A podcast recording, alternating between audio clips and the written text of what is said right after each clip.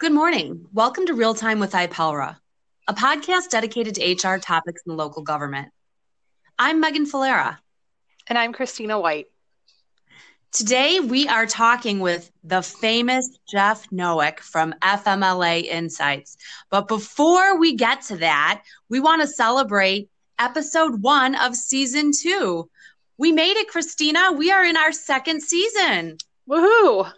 Woohoo is right. We're so excited to have Jeff on the show today. Uh, next week, we have Jim Powers from Clark Baird Smith to talk about uh, vaccination and what employers can require or not require. We are also hosting a webinar later this month. Um, about compassion fatigue and COVID in the workplace. Uh, we'll have Joyce Martyr returning as a guest, uh, Lee Jeter, and Lake Forest Police Chief um, Carl Waldorf. But Jeff, good morning. How are you today? I'm doing well, Megan. Great to be with you and Christina. Happy New Year. Happy New Year. There is a light at the end of the tunnel. 2020 was the dumpster fire. We all, you know, it's still there. It's still burning. The flames aren't out, but there is a light at the end of the tunnel. Yes, hope is on the way. Hope is on the way. So, Jeff, you are a nationally renowned FMLA blogger. What was the impetus for this idea? Well, I got started. Um, well, first of all, a, a, renowned FMLA blogger is quite comical. It's uh, and it actually um, it it's it causes me to be ridiculed at home. Um, but but yes, I do a lot of work in the FMLA area, and it started oh, heck a long time ago when I was uh, an associate at a law firm, and I was kind of at that next stage of of becoming a partner at that law firm. And I, I hit that moment where I kind of like like we all at some point in our careers we we it's that aha moment you know like where we've got to figure out what we're going to do with the rest of our career or at least a good chunk of that career. And for me oddly enough it was the FMLA um, I always enjoyed um, working with employers on their medical leave and their accommodation issues for their employees, uh, that always interested me. So that was kind of a natural next step to really hone in on this area, the FMLA. The regulations, as some of you may recall, were changing back in 2008. And so I decided that I would just dive in and get to know them as best I could and start uh, developing much of my practice in that area. And from that, launched uh, the FMLA Insights blog. You know, b- blogging at the time was was not um, it was not well known. And in fact, I remember I remember discussing it with with a colleague at the time who I started the blog with, and I remember asking him, uh, you know, hey, do, do, do you know this thing called blogging? it's it seems kind of cool and it, and it, it I, I think it's going to take off. He thought I was crazy at the time, but um, I pushed him a little bit. Let's let's just start one up. Let's see how it goes. Well, that was June of 2010, wow. and um, here we are 10 years later, and it's it's still. I'm not sure if it's going strong, but it's still there, and it um, is a, resource for employers in the FMLA area. Well, that that's fantastic, and I will say you give us a lot of hope as two uh, entrepreneurial uh, podcast here that we might one day have a longevity um, similar to yours um, in the field of alternative delivery of um, HR information and legal advice. Now, Jeff, you are a um, an attorney with Littler, correct? Yes. Okay. Yes. Okay, great. So December 31st, as we all know, marked the end of FFCRA, uh, but not the end of the virus. Now, the vaccine is on the horizon. People are cheering in the streets, but people are still getting sick. And, and with the recent holidays, the CDC is expecting a surge in cases.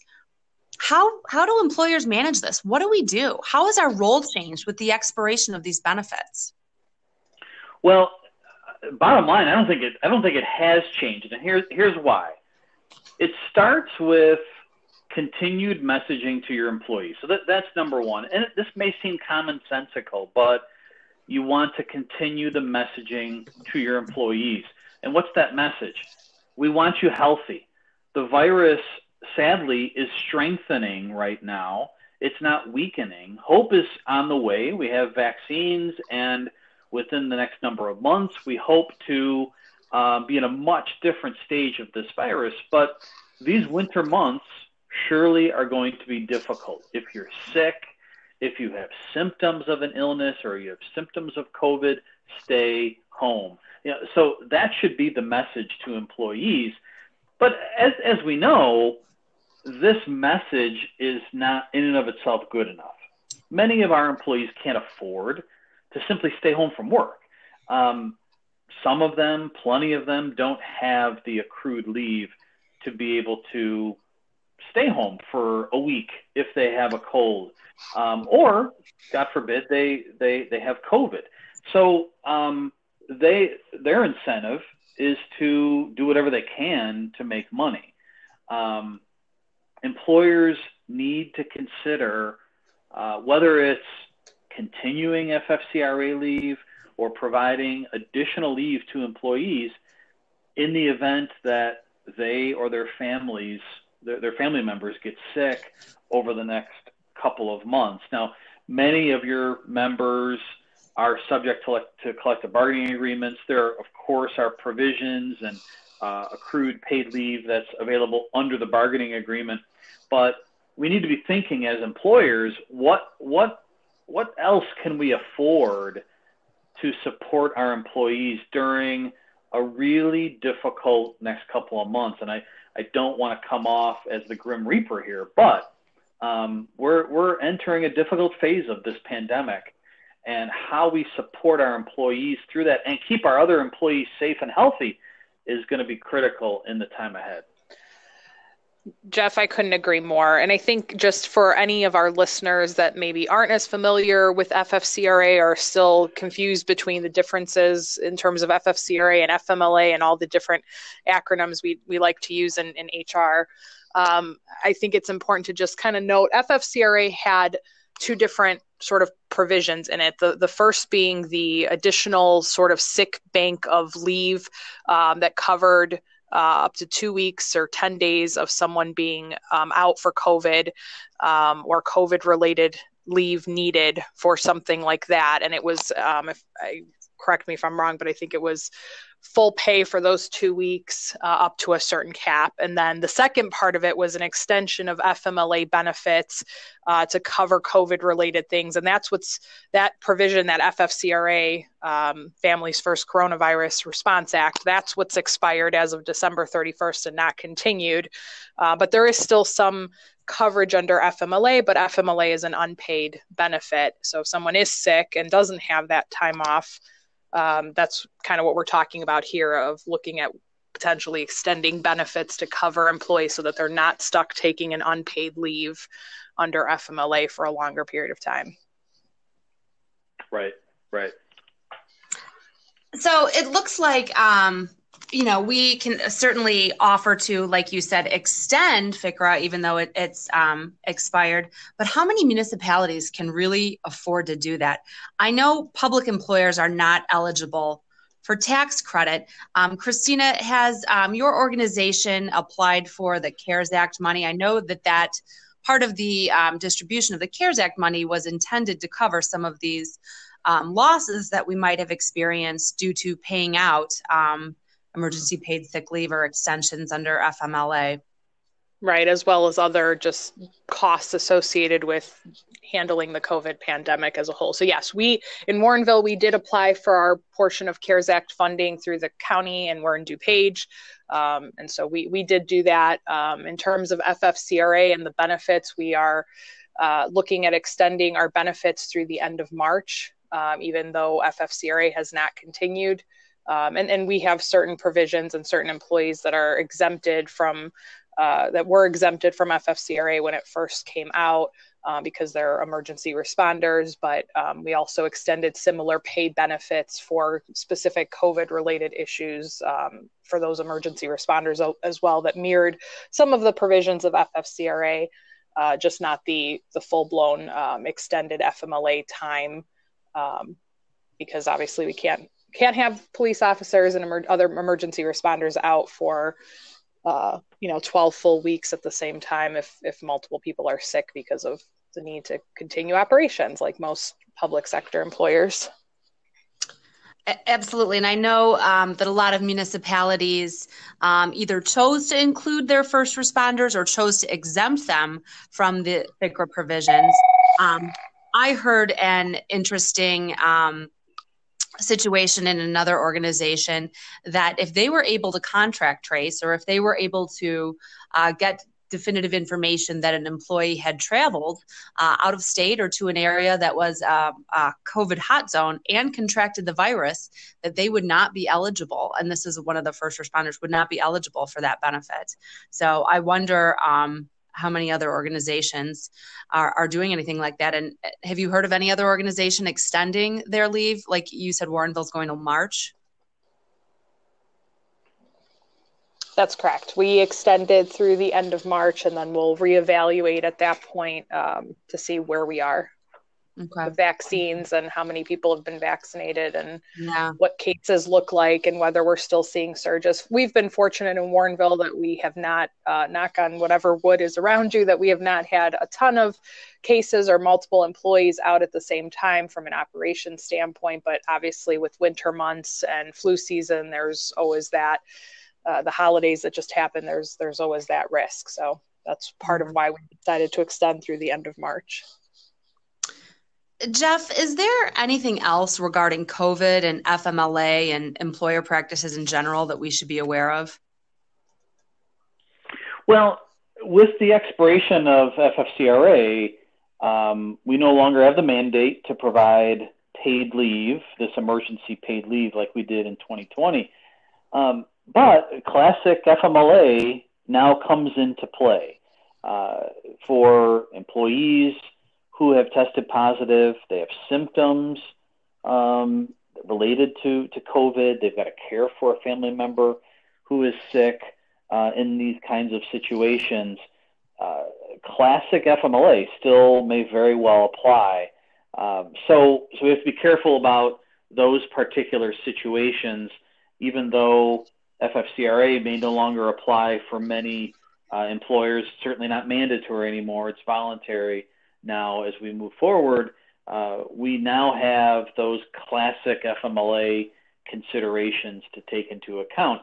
Before, back, back last year, if an employee uh, was infected with COVID and they needed time off, that time would typically be covered by emergency paid sick leave, that two week bank of, of paid time, and it wasn't considered FMLA.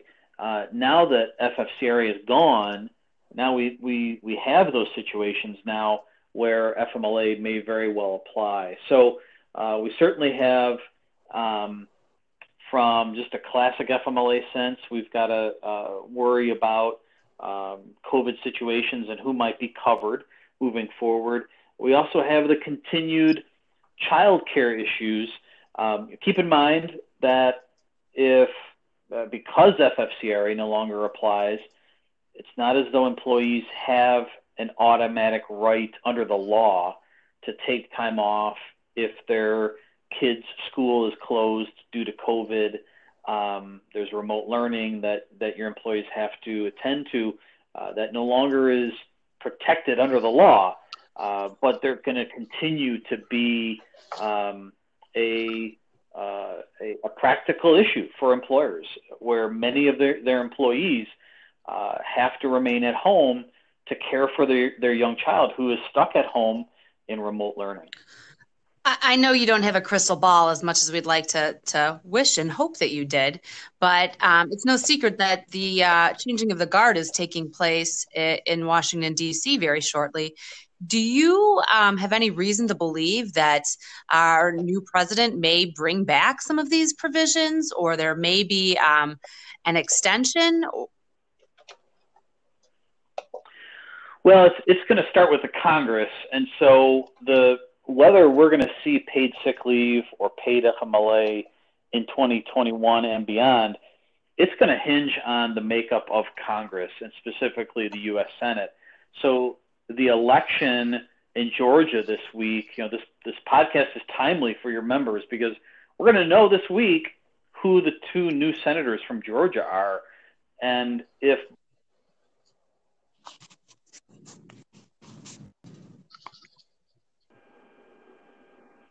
sorry about that. Um, if if both Democrats end up winning the election, um, that's going to tip the balance in favor of the Democrats.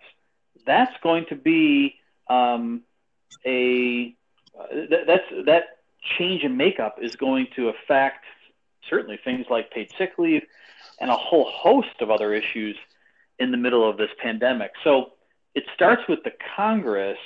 Uh, I'll be uh, obviously interested as anyone else to see how this election goes. Um, we can anticipate that there may very well be a strong push for uh, paid sick leave and uh, other benefits like it if the Democrats take control of the Senate in 2021.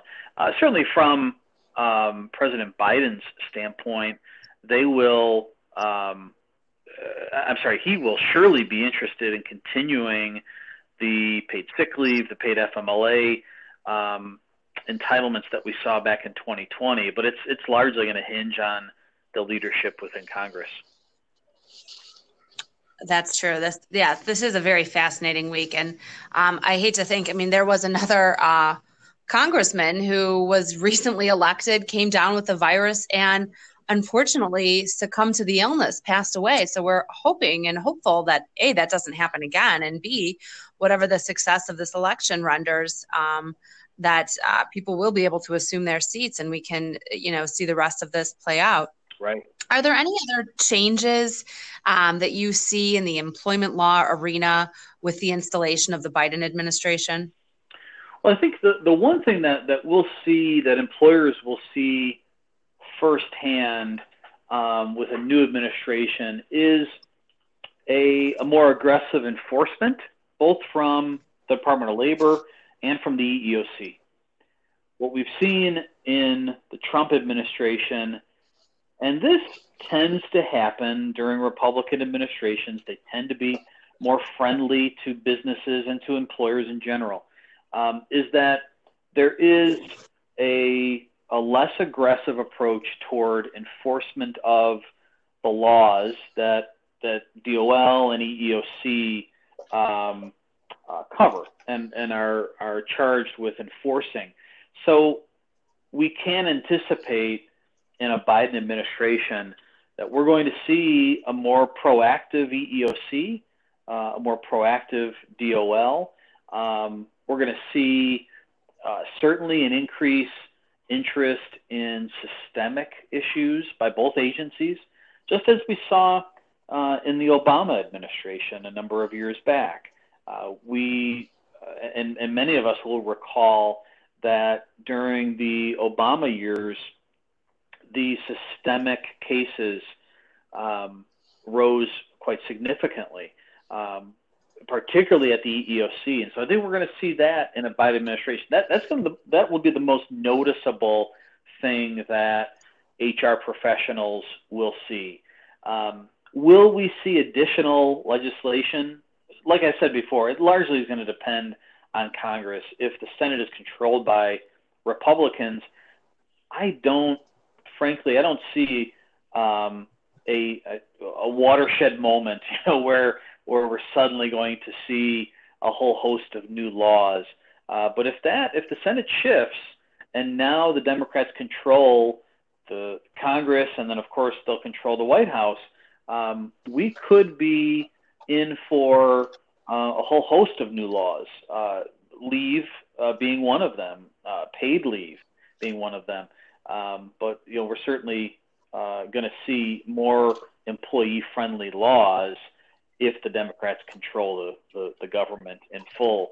I think the the one pressure point that this Congress faces, that the federal government faces as we move forward, is this issue of child care. Um, you know, I, I do I do think that this is going to be a a lasting impact of this pandemic we have seen firsthand in this pandemic uh, how difficult it has been for parents to juggle both work and family commitments. I mean, their their children were forced home for a lengthy period of time, and many still are at home in remote learning. Um, the employee, many employees have to be at home when their child is is remote learning. Um, some of them have to be quite hands-on. When you have your kindergartner, for instance, at home um, doing remote learning, mom and dad have to be involved with remote learning. So it presents some dilemmas that were kind of forced into the spotlight in a way that we haven't seen before. Um, so I anticipate that both at the federal and at the at the state levels, we're going to see into the future, the next five to ten years. I think we're going to see a potential explosion of laws dealing with childcare specifically. It tends to be um, a more politically palatable issue that politicians can can rally around a bit. Um, and so I'll, I'll, be interested to see how that issue in in particular develops in the short term. I agree, and I think um, just in the in the recent years, we've seen a gender shift in um, both houses of Congress, and um, you know, women still primarily being um, the ones saddled with the bulk of um, child rearing and household responsibilities. I would say that that probably will play into how how child care becomes a priority legislatively. Right. Um, I'm sitting here taking a look at uh, your last or the last blog post that I that I came across, and it, and it's kind of funny to me. You know, I know government's slow, and we're not always the first to get around to this. But the the title of, of this blog post is uh, that the DOL greenlights telemedicine visits to support FMLA leave. Did they not uh, support this in the past? And it, did it really take a pandemic for us to um, give weight to uh, telemedicine? What can you tell me about that? What a concept, huh? So yeah, med- medicine advances to the point where you know, telemedicine has been um, it hasn't been an uncommon approach for quite some time now. Certainly during the pandemic, uh, many of our office visits with our physician are, are typically telemedicine now. And I don't envision us going back. Uh, certainly, we will see a ramp up in in person medical visits, of course, after this pandemic is over, but there will be a place moving forward for telemedicine. Uh, and increasingly over the past few years, I've had questions, uh, questions increasingly from clients. Uh, does a telemedicine visit count toward uh, FMLA leave? Does it support the need for FMLA leave? And my answer, till just recently, has been no, it doesn't support that. The FMLA regulations clearly state that the visit has to be in person. Uh, DOL earlier uh, in 2020 issued some guidance that, at least temporarily, telemed- telemedicine visits would be acceptable to support the need for FMLA leave. DOL, in guidance just issued last week, um, made clear that moving forward now, telemedicine visits will support uh, F- the request for FMLA and, and establishing that in-person visit as required by the FMLA regulations.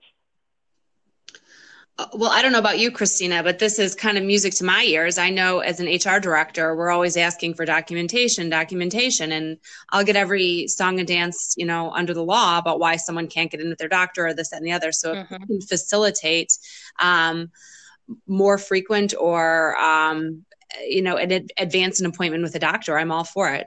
Right. Yeah. yeah we right. see it improving the ease of access, hopefully, uh, because I've, you know, we've had the same issue when you uh, are looking for information or need the employee to go see their doctor. Uh, you know, sometimes there's it's days before they can even get in to, to see a doctor. So hopefully, this shift towards more more use of telemedicine visits uh, will expedite those processes a little bit.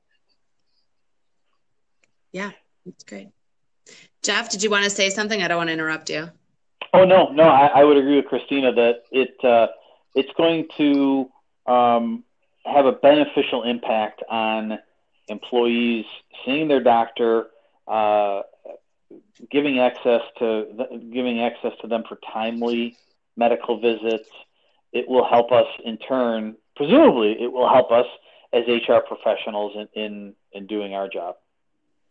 And, and you know this circles back to what we were talking about you know just jokingly at the beginning. I mean we created this podcast as a way to stay in touch with people to still be able to provide the training that ipelra is known on uh, known for. You created the blog as a way to kind of spread information um, about fmla and i think it would it's only natural that uh, the medical community follows suit, um, especially when we're trying to contain um, a highly contagious virus that um, can be spread orally, virally, and some people are asymptomatic. And it really does just seem like um, you mentioned the Grim Reaper, like that, like like the death of or the smoke death that's just kind of creeping around the corner. We don't know how people get it. So I think this is mm-hmm. fantastic.